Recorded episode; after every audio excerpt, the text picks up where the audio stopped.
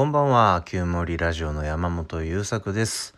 ビジネスをやっておりますと、本当はそうじゃない方がいいんだけどなーって思うことって実はいろいろありまして、昨今引っかかったのは YouTube の喋り方についてです。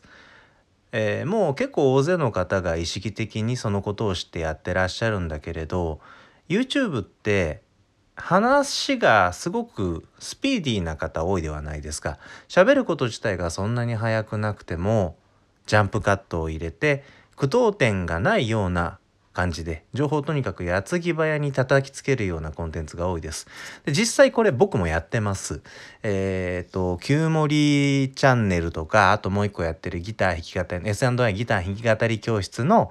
動画見ていただくと、もう冒頭がね、こんにちは、S&I ギター弾き語り教室の山本優作です。今回の動画では、みたいな感じで結構なスピードで話し出すんですよね。ちゃんとこれは、科学的な根拠があってそうする方が人の意識を引きやすいとか動画を切られにくいとかいろんな事情があってそのようにするんです。でそのようにした方がビジネス的にはいい結果出るんです。だからやるんですよ。ただですね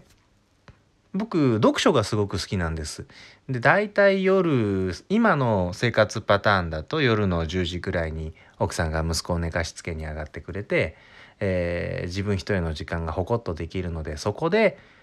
読んでる本をじっくり読んだりするんだけど僕の読書の方法ってえっ、とジョン・キムさん式なんですよ作家のジョン・キムさんって方がいてもうすごく好きなんだけどで読書の技法についての方法論って、えー、と例えばオリラジのあっちゃんとかあメンタリスト DAIGO とか有名どころがあれこれ出してくれているしテレビにそんなに出ていなくても有名な作家さんとか読書家で有名な方とかがいろいろ出していらっしゃるんです。で一時どんな本の読み方するとまあ効率がいいかなとか自分の身になっていくかなみたいなことを気にしてそういう読書方法をざーっと、えー集めた収集したっていうタイミングがあったんだけど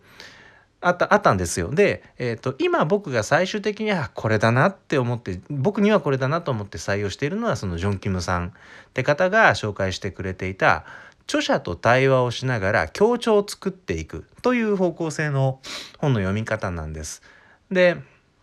細かいところはいろいろはしょるんだけど、えー当たりをつけ当たりをつけたところをじっくり読み最終的にここだなと思ったポイントについて著者の方と対話をするとか、えーと大切だなって思ったフレーズをただ書き写すとか大切だなって思ったところについてどうしてそれが大切だと感じたかっていう自分の内面について探求をしていくとかそういう読み方なんですね。で実際にペンで本そのものに文字を書き込みなさいねってジョン・キムさんはおっしゃるんですよ。えそのエピソードもまたね壮絶でその、ま、ちょっと話脱線しちゃうんだけどジョン・キムさんって韓国の方でお父さんが早くに亡くなっているので記憶に残っていないんですって。でなんか事情があって語られてないんだけど小学生の頃から家で一人で住んでたらしいんです。でもう家族と会えない寂しさはあるんだけど会えないからしょうがないそんな時にジョンキムさんの寂しさを埋めてくれたのが家に大量にあった本だったと。顔も知らない死んだお父さんがたくさんの本を読んでいてその本にいろんなメモしてたんですって。だから私はお父さんのこと知らないけれどそうやってお父さんと対話したんだっていう話を読んでもう今もちょっと泣きそうになっちゃうんだけどななんて命を懸けて本を読むっていう世界があるんだろうってもう痛く感銘を受けて僕もそうしたいと。著者の人が命の時間使って書いたこの、まあ、物語だったり英知に対等の立場で語りかけたり質問をしたり自分の考えを深めたりということをぜひしたいと思って、えー作業効率その読破していく本の冊数を上げていくっていう意味ではもっともっと効率のいい方法ってあるんだけど僕はそのジョン・キムさんの本の読み方が好きで、えー採用してます。でその対話をするということ自分より格上だったり深い知識を持っている人と対等の立場になって長い時間をかけて対話ができる。しかもいつ切っても怒られない。っていうすごく贅沢な体験ができる非日常体験ができるのが本だっていうことに気づいてしまったら一冊の本から学び取れることがものすごい量になったんですよ。ただそこに書かれている、うん、例えばどこどこ大学のなんとかっていう研究チームがこんな研究成果を出しましてっていうファクト的事実だけではなくてうーんその情報を見た時に僕の中にこれだっ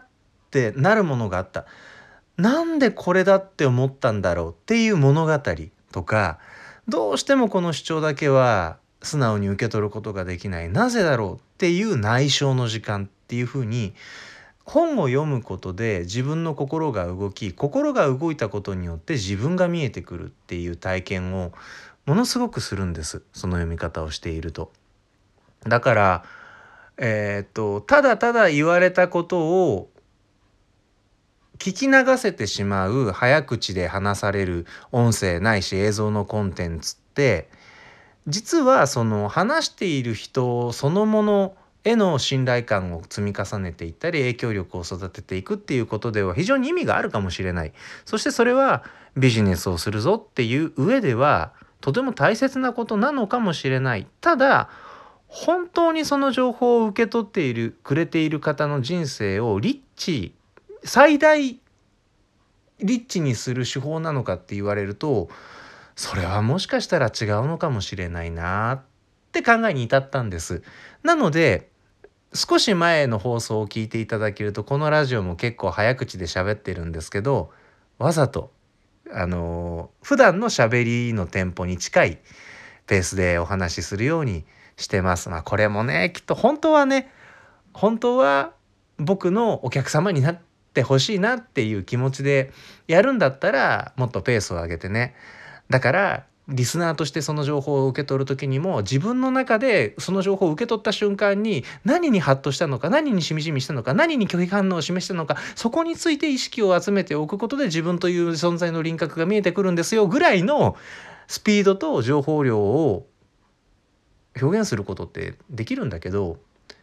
ここでまでしないでいいかなってなんて思い始めたりしました。まあ、どっかでねあの心変わってまたベラベラ喋ってるかもしれないんですがしばらくはこんな感じでやっていこうと思います。よかったらお付き合いいただけると嬉しいです、えー、そんなことで旧森ラジオ生きづらさを抱えておりました私山本優作が